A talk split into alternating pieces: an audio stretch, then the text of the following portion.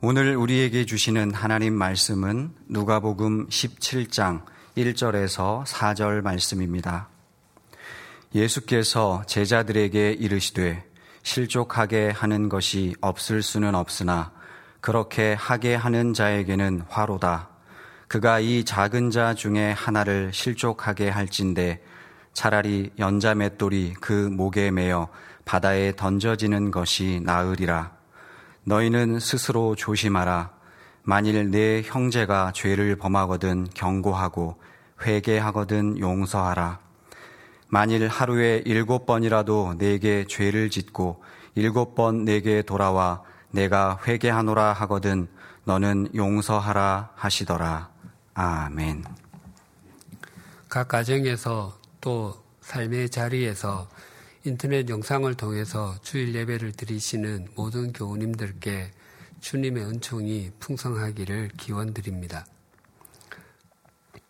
루이스 서머즈의 용서의 기술이라는 책에 마법의 눈이라는 제목의 네덜란드 우화가 있습니다. 네덜란드 프리슬란트의 파켄이라는 작은 마을에 푸케라는 빵을 굽는 남자가 살고 있었습니다. 그는 깡마른 체구에 유난히 긴 코와 뾰족한 턱을 갖고 있었습니다. 그는 매우 강직한 성품을 지니고 있었으며 굳게 담은 입술은 주변 사람들에게 강직함을 발산하는 것처럼 보였습니다. 그래서 마을 사람들은 그와 가까이 지내는 것을 그다지 달가워하지 않았습니다. 반면에 부캐의 아내 힐다는 작고 통통한 여인이었습니다. 그는 남편과 달리 원만한 성격을 지니고 있어서 주변 사람들을 끄는 매력이 있었습니다. 힐다는 강직한 성품의 남편을 사랑했을 뿐만 아니라 존경했습니다. 그것은 그 남편 부캐도 마찬가지였습니다. 하지만 그들 부부는 잠자리에서 문제가 있었고 거기서 비극의 씨앗이 자랐습니다. 어느 날 새벽부터 일하던 푸케는 피곤함을 느끼고 평소보다 일찍 집으로 돌아갔습니다. 그런데 어떤 낯선 남자가 아내와 함께 침대에 누워 있었습니다.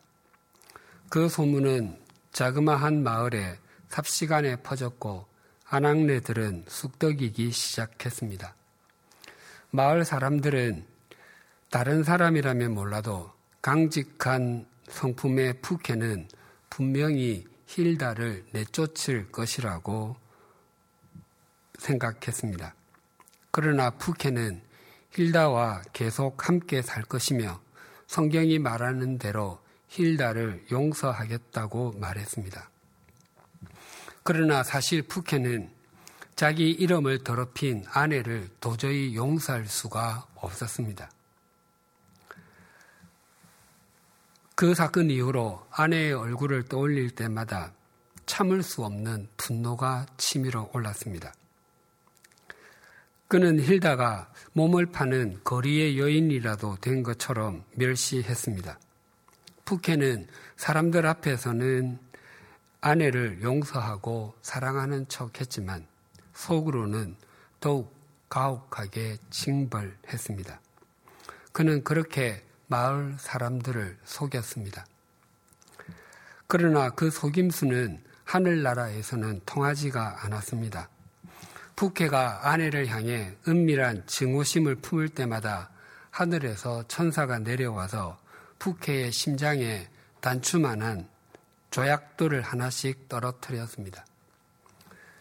조약돌이 하나씩 떨어질 때마다 그는 큰 고통을 느꼈습니다. 그래서 그는 아내를 더욱더 증오하게 되었습니다.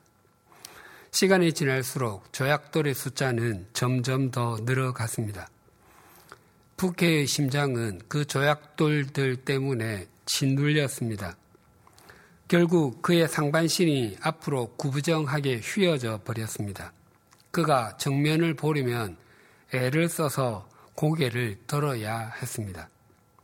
고통에 짓눌린 푸케는 죽고 싶다고 기도를 드렸습니다.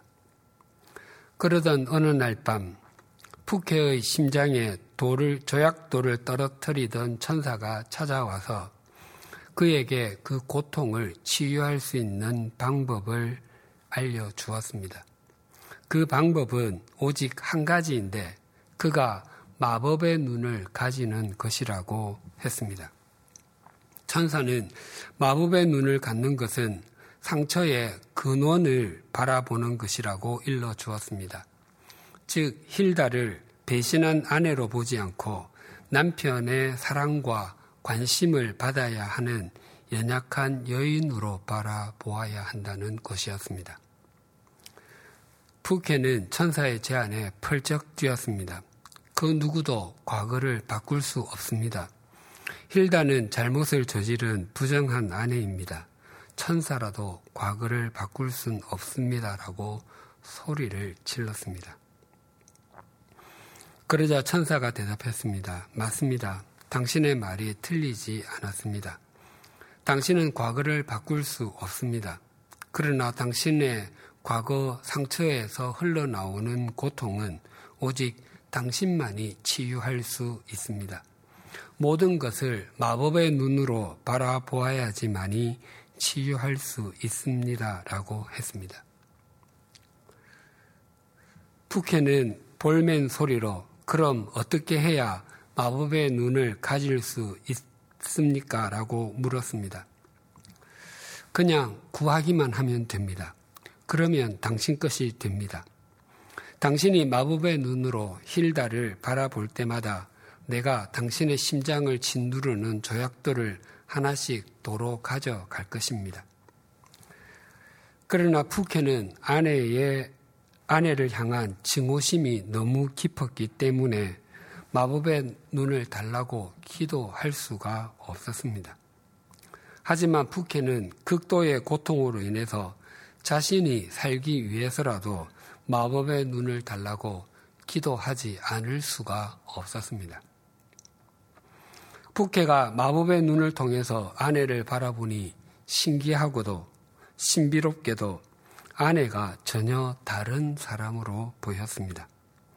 힐다는 배신한 아내가 아니라 남편을 사랑하는 돕는 배필로 보였습니다.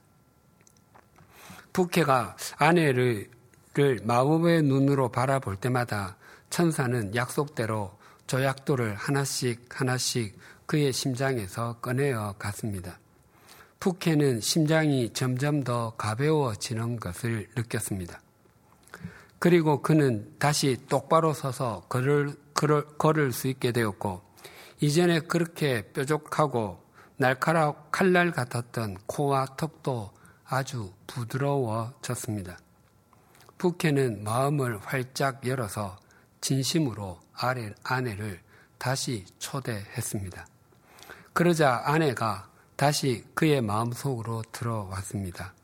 그 두 사람은 하나가 되어서 기쁨의 여행을 떠났습니다. 오늘 본문은 우리 그리스도인들이 신앙생활을 어떻게 해야 하는지에 대해서 잘 일러줍니다. 푸케와 힐다의 경우처럼 성적인 부정의 문제는 아니라고 할지라도 그리스도인들 사이에서도 서로 상처를 주고받거나 해결하지 못한 감정을 품고 사는 일이 적지 않습니다. 그 결과로 마음이 짓눌려 우울감을 갖고 있기도 하고 아무것도 하기 싫은 무력감에 시달리기도 하며 알 수 없는 분노가 치밀어 오르기도 합니다. 우리 모두는 가해자가 될 수도 있고 피해자가 될 수도 있습니다. 오늘 본문 중 1절, 2절이 가해자에게 주시는 말씀이라고 한다면 3절과 4절은 피해자에게 주시는 말씀이라고 할 수 있습니다. 오늘은 1절과 2절에 대해서 나누도록 하겠습니다. 1절은 이렇게 시작이 됩니다. 예수께서 제자들에게 이르시되. 예수님께서 이 말씀을 들려주신 대상은 제자들, 즉 그리스도인들이었습니다. 사람과의 관계에서 서로 상처를 주고받는 일은 하나님을 모르는 세상에서만 일어나는 일이 아니라 예수님을 구주라고 고백하는 사람들 사이에서도 일어날 수 있다는 의미입니다. 사실 상처를 주고받는 일은 잘 모르는 사람과의 사이에서 일어나지 않고 아주 잘 아는 사람 사이에서 일어납니다.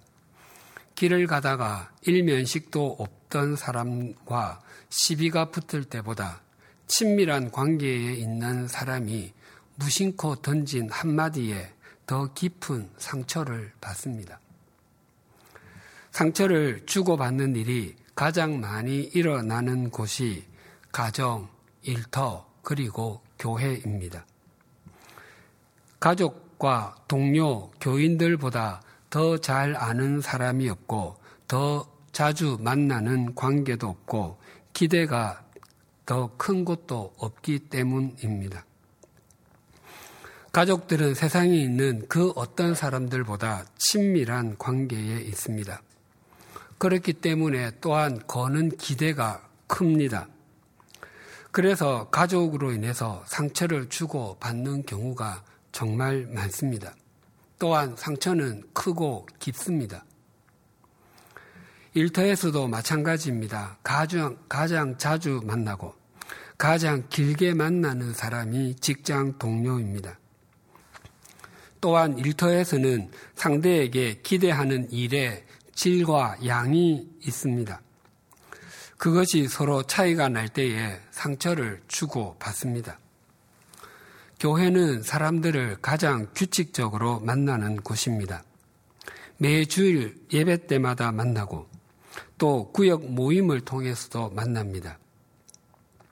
특별한 이익을 목적으로 삼지 않고 또 특별한 취미를 목적 삼지 않고 세상에서 이보다 자주 만나는 관계는 참 드뭅니다. 또한 우리 그리스도인들은 하나님을 목적으로 삼고 거룩함을 향해서 나아갑니다. 그래서 우리 속에는 나는 비록 이렇게 형편없이 살아도 저 사람은 나와 다르게 거룩하게 살겠지라고 하는 막연한 기대와 확신이 있습니다. 그러나 그것이 사실이 아님이 확인될 때에 상처를 주고 받게 됩니다. 교회가 어떤 곳인가를 나타내는 말 중에 종합병원이라고 하는 말은 참 적절합니다. 교회는 건강한 사람들이 오는 곳이 아니라 상처난 사람들이 모이는 곳입니다. 우리 자신들을 보더라도 그 상처 때문에 예수님을 만난 사람들입니다. 본문 1절이 이렇게 증가합니다. 예수께서 제자들에게 이르시되 실족하게 하는 것이 없을 수는 없으나 그렇게 하게 하는 자에게는 화로다. 실족하게 하는 것을 헬라어로 스칸달론이라고 하는데 이것은 짐승을 잡을 때 놓는 덫이나 올가미 또는 땅에 파두는 함정을 뜻하는 말입니다. 짐승을 잡는 덫이나 올가미, 함정은 아무데나 설치하거나 아무런 생각 없이 파놓지는 않습니다. 또 잡으려는 짐승이 멧돼지이면 멧돼지에게 맞는 장치를 설치하고 토끼면 토끼에 맞는 장치를 설치합니다. 어렸을 때 시골 친척집에 놀러 갔을 때 형들을 따라서 토끼 올가미를 설치하는 것을 본 적이 있는데 토끼가 잘 다닐 만한 곳, 토끼 발자국이 있는 곳에 설치했습니다. 그래서 스칸달로는 의도를 가지고 목적을 가지고 상대를 넘어뜨리는 것입니다. 그래서 이 1절의 말씀을 문자적인 의미로 번역하면 이런 뜻입니다. 악의를 가지고 다른 사람들로 하여금 죄를 짓도록 만들거나 공경에 빠뜨리는 것은 있을 수 없는 일이지만 만약 그렇게 하는 사람이 있다면 그는 화를 당할 것이다.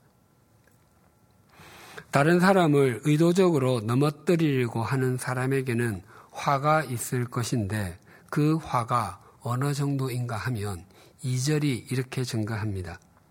그가 이 작은 자 중에 하나를 실족하게 할진대 차라리 연자맷돌이 그 목에 매어 바다에 던져지는 것이 나으리라. 고대 팔레스타인에서는 해가 뜨면 이내 무더워져서 많은 일을 할 수 없었기 때문에 사람들은 이른 시각에 일어났습니다. 그래서 해가 뜨기 전부터 남자들은 밭으로 나가서 일했고 여자들은 집 안에서 맷돌을 갈았습니다. 당시에 남자들이 맷돌을 가는 것을 수치스럽게 여겼습니다. 그래서 고대의 죄인을 다루는 형벌 중에 맷돌을 돌리게 하거나 죄인의 손을 뒤로 묶고 목에 맷돌을 달아서 바다에 빠뜨리는 것이 있었습니다. 사사시대의 마지막 사사였던 삼손이 들릴라의 꿰매에 빠져 두 눈이 뽑히고 감옥에서 맷돌을 돌리는 형벌을 당했습니다. 당시의 가정에서 여인들이 맷돌로 곡식을 갈 때에 맷돌의 지름이 약 50cm 전후의 크기였습니다. 하지만 형벌을 당할 때 돌렸던 맷돌은 그것보다 훨씬 더 컸습니다. 그 맷돌은 주로 나귀가 돌리던 맷돌이었습니다. 여인들이 집 안에서 돌리던 맷돌을 목에 달고서 바닷속에서 빠져나오는 것도 결코 쉬운 일이 아닙니다. 더 나아가 나귀가 돌리던 큰 맷돌을 달고서 바닷속에서 빠져나오는 것은 거의 불가능한 일입니다. 성경에 있는 말씀 중에 대부분은 우리가 문자 그대로 수용하고 믿어야 하는 말씀입니다. 예를 들면 창세기 1장 1절인 태초에 하나님이 천지를 창조하시니라는 이 말씀의 중요성은 아무리 강조해도 지나침이 없습니다. 이 말씀을 어떻게 수용하고 믿느냐에 따라서 우리 믿음의 방향과 태도 그리고 깊이와 넓이, 높이가 정해집니다. 또 이스라엘 자손들이 출애굽할 때에 앞에는 홍해가 가로막혀 있고 뒤에는 애굽의 군대가 추격해 오고 있었습니다. 모세는 그런 진퇴양난의 위기 속에서 이스라엘 자손들을 향해서 이렇게 외쳤습니다. 출애굽기 14장 13절과 14절입니다. 모세가 백성에게 이르되 너희는 두려워하지 말고 가만히 서서 여호와께서 오늘 너희를 위하여 행하시는 구원을 보라. 너희가 오늘 본 애굽 사람을 영원히 다시 보지 아니하리라. 여호와께서 너희를 위하여 싸우시리니 너희는 가만히 있을지니라. 이 말씀 그대로 하나님께서는 홍해 물을 가르시고 그 바닥을 마른 땅처럼 굳게 하셔서 이스라엘 자손들을 건너가게 하신 후에 그 바다에 애굽의 군대를 수장시키셨습니다. 또 구약 성경에는 이 땅에 오실 예수님에 대해서 예언을 하고 있습니다. 처녀의 몸을 통해서 나실 것과 베들레헴에서 태어나실 것, 갈릴리에서 사역하실 것, 어린 나귀를 타고 예루살렘으로 입성하실 것, 십자가에서 죽으심 등이 예언되어 있고 그것이 문자 그대로 성취되었습니다. 그래서 성경을 단지 신화라고만 생각하거나 이스라엘 사람들의 역사와 문화의 산물이라고 생각하는 사람은 결코 바른 믿음을 가질 수 없습니다. 성경의 내용이 황당한 이야기라고만 생각했고 말도 안 되는 소리라고 생각했던 그 말씀이 바로 진리이고 나를 위한 하나님의 말씀이라는 것을 각인하는 순간부터 참된 믿음은 시작됩니다. 이러한 것은 모두 우리가 문자 그대로 믿어야 하는 사실입니다.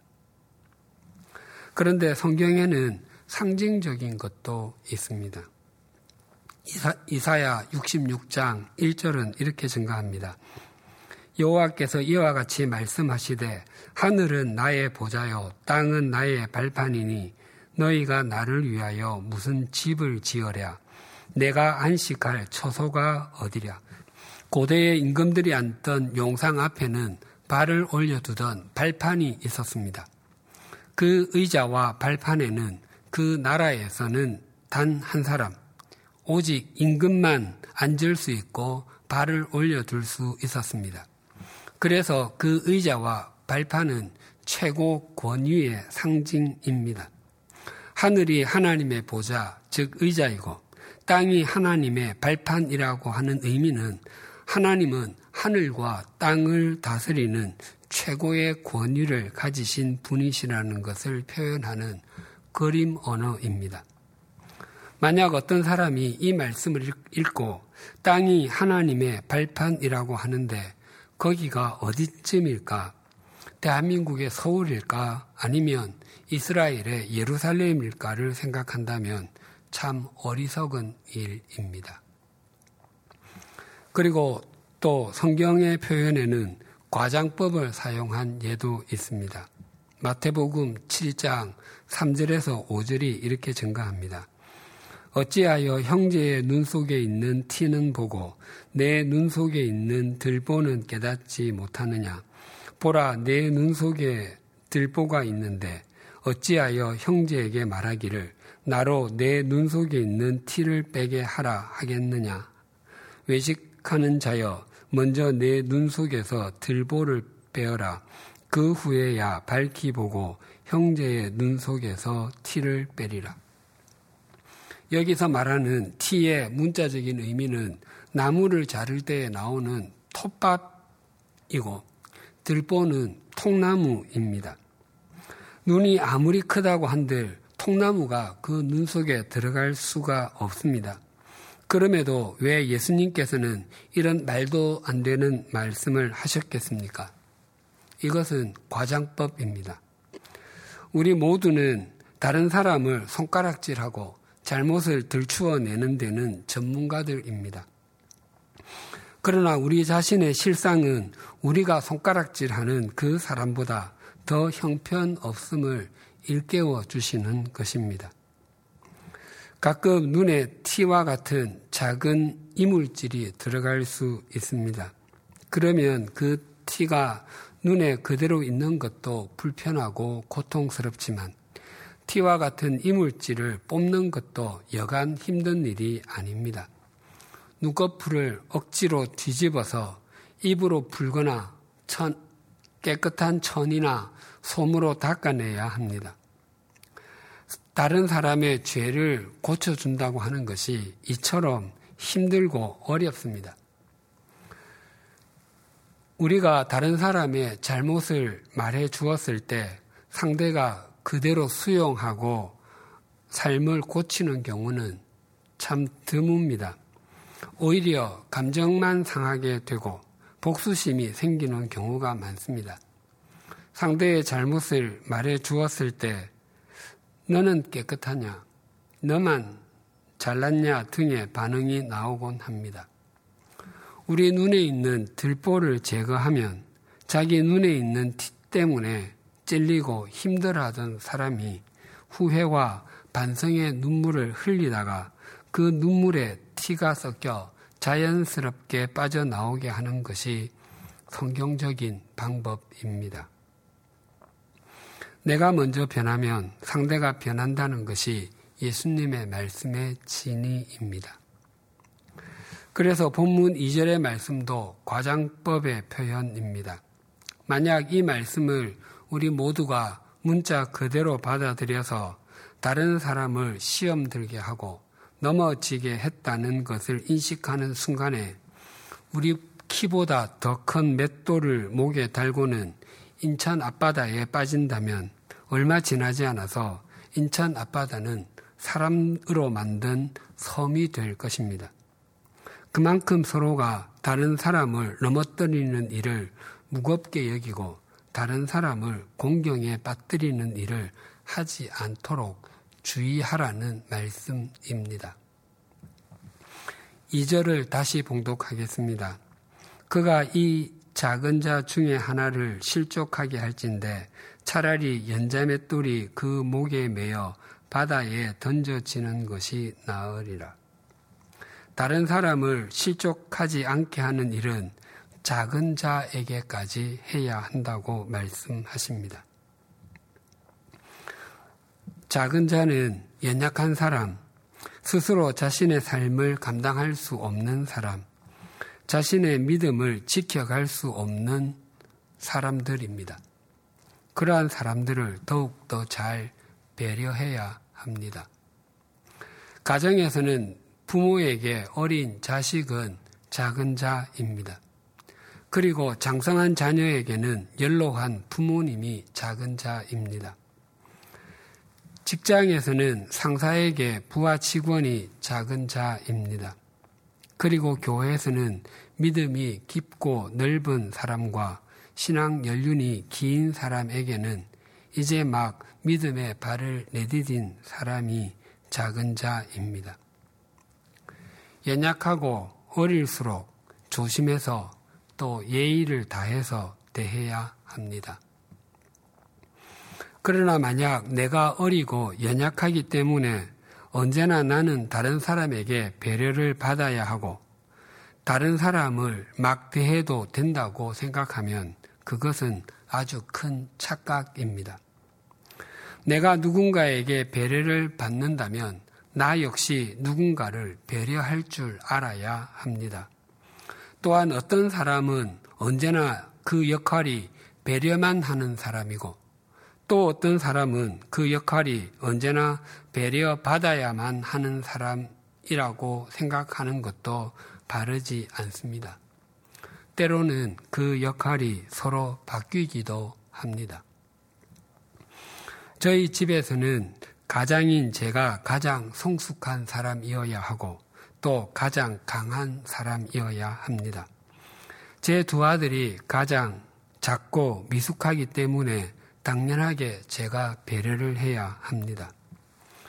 설교자에게 설교를 준비하는 것은 영적이고 정신적인 노동이자 육체 노동입니다. 아침부터 저녁까지 의자에 앉아서 진한 노동을 해야 합니다. 설교를 준비하는 것은 익숙해지지 않는 노동입니다. 그래서 늘 긴장한 상태로 준비하게 됩니다. 때로는 신경이 날카로워지기도 합니다. 제 두 아들이 대여섯 살 또는 예닐곱 살 전후에 종종 토요일에 제가 몹시 긴장한 상태로 설교 준비를 하고 있을 때 서재로 와서 놀아달라고 보챌 때가 있었습니다. 대부분은 내일 놀아줄게 하고 내보냈지만 때로는 짜증을 낼 때도 있었습니다. 그래서 어떤 때는 아예 서재 문을 잠그고 있을 때도 있었습니다. 그러면 아이들은 문을 두드리며 아빠 놀아주세요 라고 소리를 지르곤 했습니다. 그러면 저도 그만 두드려 라고 소리를 지를 때도 있었습니다. 그러고 나면 소리를 지른 것 때문에 속이 상해서 한동안 설교 준비가 잘 되지 않았습니다. 그래서 아이들이 어려서 제 말을 이해하지 못했을지라도 아이들을 안고 눈을 맞추고 이렇게 말하곤 했습니다. 아들, 설교를 준비하는 토요일은 아빠가 많이 힘든 날이야. 다른 날은 아빠가 너희들을 도와주지만 지금은 너희가 아빠를 도와주면 좋겠어. 오늘은 아빠 방으로 오지 말고 거실에서 너희들끼리 놀아. 즉 토요일은 제 집에서 제가 가장 작은 자가 되는 날이었던 것입니다. 물론 그랬기 때문에 제 처가 자주 저를 배려해서 아이들을 데리고 나가서 몇 시간씩 있다가 들어오곤 했습니다. 믿음의 성숙은 다른 사람을 배려하는 것으로 나타납니다. 그래서 우리보다 비교할 수 없을 정도로 성숙하신 예수님께서 언제나 우리를 배려해 주십니다. 아주 작게 보이는 것이 사람을 무너뜨리기도 하고 세워 주기도 합니다. 한때 인터넷에서 회자되었던 서울 용산구 삼각지에 있는 한 국수집에 관한 내용이 며칠 전에 단체 메일로 제게도 와서 다시 읽었습니다. 중소기업을 운영하던 한 남자가 IMF 위기가 터진 1997년 겨울 부도를 당해서 회사는 물론 집까지 모두 날렸습니다. 사랑하던 처자식마저도 떠난 후 그는 친지집과 친구집을 전전하다가 싸구려 여유숙에서도 머물 수가 없어서 결국 노숙자가 되어서 용산역 앞을 배회했습니다. 하루는 너무 배가 고파서 역 앞에 늘어선 식당들을 찾아서 한 끼니를 구걸했지만 계속해서 운전 박대를 당했습니다. 어떤 곳에서는 두들겨 맞기도 하고 어떤 곳에서는 개를 풀어서 내쫓기도 했습니다. 그렇게 박대를 당하며 분노가 가득 차 밤에 휘발유를 뿌리고 불을 질러버리고 말겠다고 마음을 먹었습니다.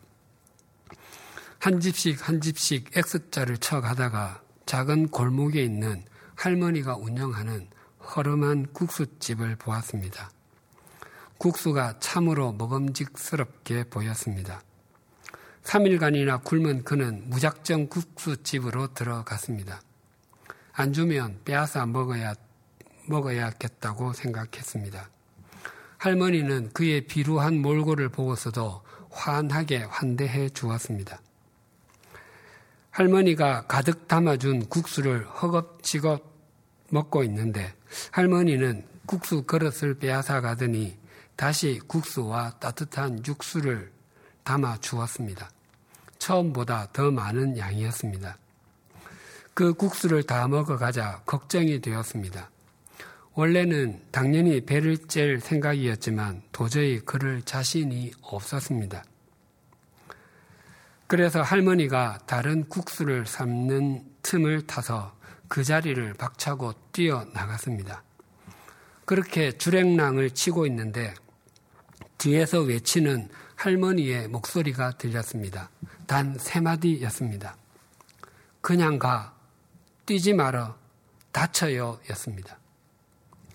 그는 당연히 어디가 거기서 돈 내나 라고 말할 줄 알았는데 할머니는 자신이 돈을 내지 못할 줄을 알고서도 따뜻하게 맞아 주었던 것이었습니다.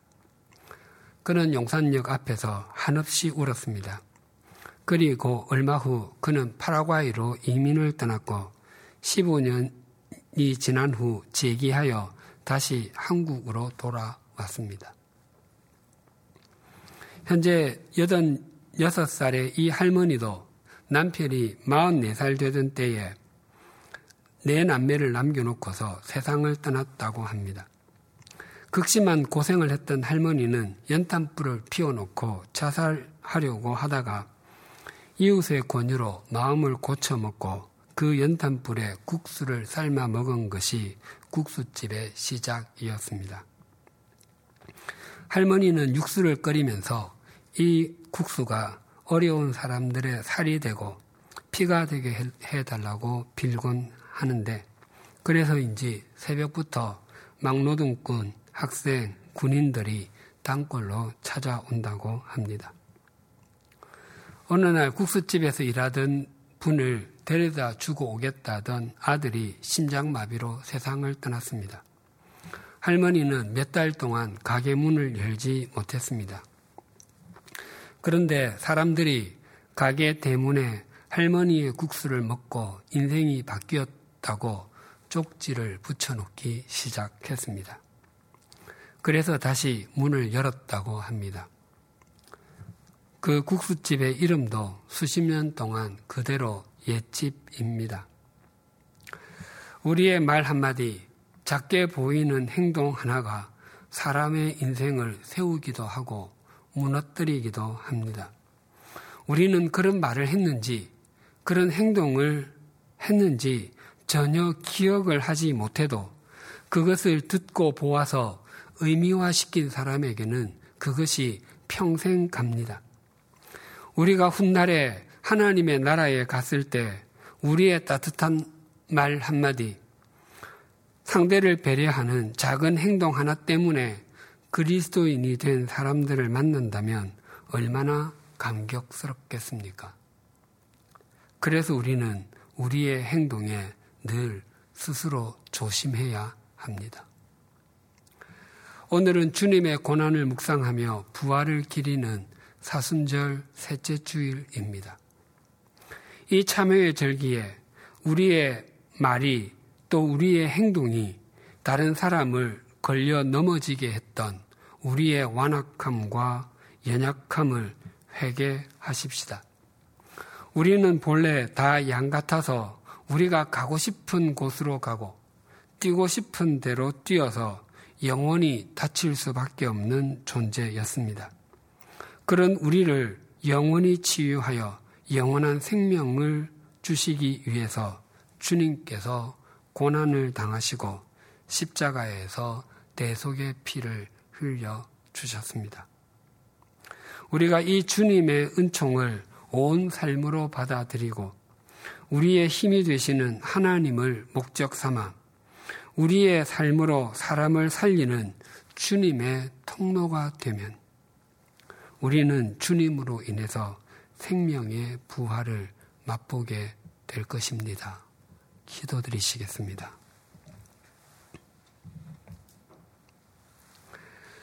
하나님 아버지, 우리는 이 땅을 살아가면서 많은 상처를 주고 받습니다. 때로는 상한 마음으로 인해서 잠을 이루지 못할 때도 있습니다. 우리는 모두 피해자인 동시에 가해자인 것을 고백합니다. 그럼에도 우리는 상처를 받은 것은 깊이 생각하지만 상처를 준 것은 전혀 기억하지 않는 이기적인 존재인 것도 자인합니다. 바라옵기는 우리를 만나서 우리와 교제를 나누는 사람들이 우리로 인해서 선한 영향을 받게 하여 주시옵소서. 우리로 인해서 가치관이 바뀌고 인생관이 변하고 영원의 소망을 두고 사는 사람들이 더 많아지게 하여 주시옵소서. 우리가 영원히 다쳐 영원한 죽음에 이르지 않도록 십자가에서 대속의 피를 흘려주신 주님을 본받고 닮아가게 하여 주시옵소서. 하나님 아버지, 코로나19가 전 세계적으로 대유행의 단계에 이르렀습니다. 모든 지킬 만한 것 중에 더욱 너희의 마음을 지키라라고 말씀하여 주셨습니다. 하나님께서 머물게 하신 삶의 자리에서 마음의 평안을 잘 지켜가게 하여 주시옵소서. 코로나19보다 코로나19에 대한 공포심으로 짓눌리지 않게 하여 주시옵소서. 이 또한 지나가게 하시는 하나님을 신뢰합니다. 코로나19 감염으로 고통당하는 사람들에게 치유의 손길을 내밀어 주시고 의료진과 국가 지도자들에게 힘과 지혜를 다하여 주시옵소서. 특별히 이 일로 경제적으로 환경적으로 짓눌리는 사람들을 돌보아 주시며 한국 교회와 한국 사회가 나눔과 돌봄으로 소망의 통로가 되게 하여 주시옵소서. 예수님의 이름으로 기도드립니다. 아멘.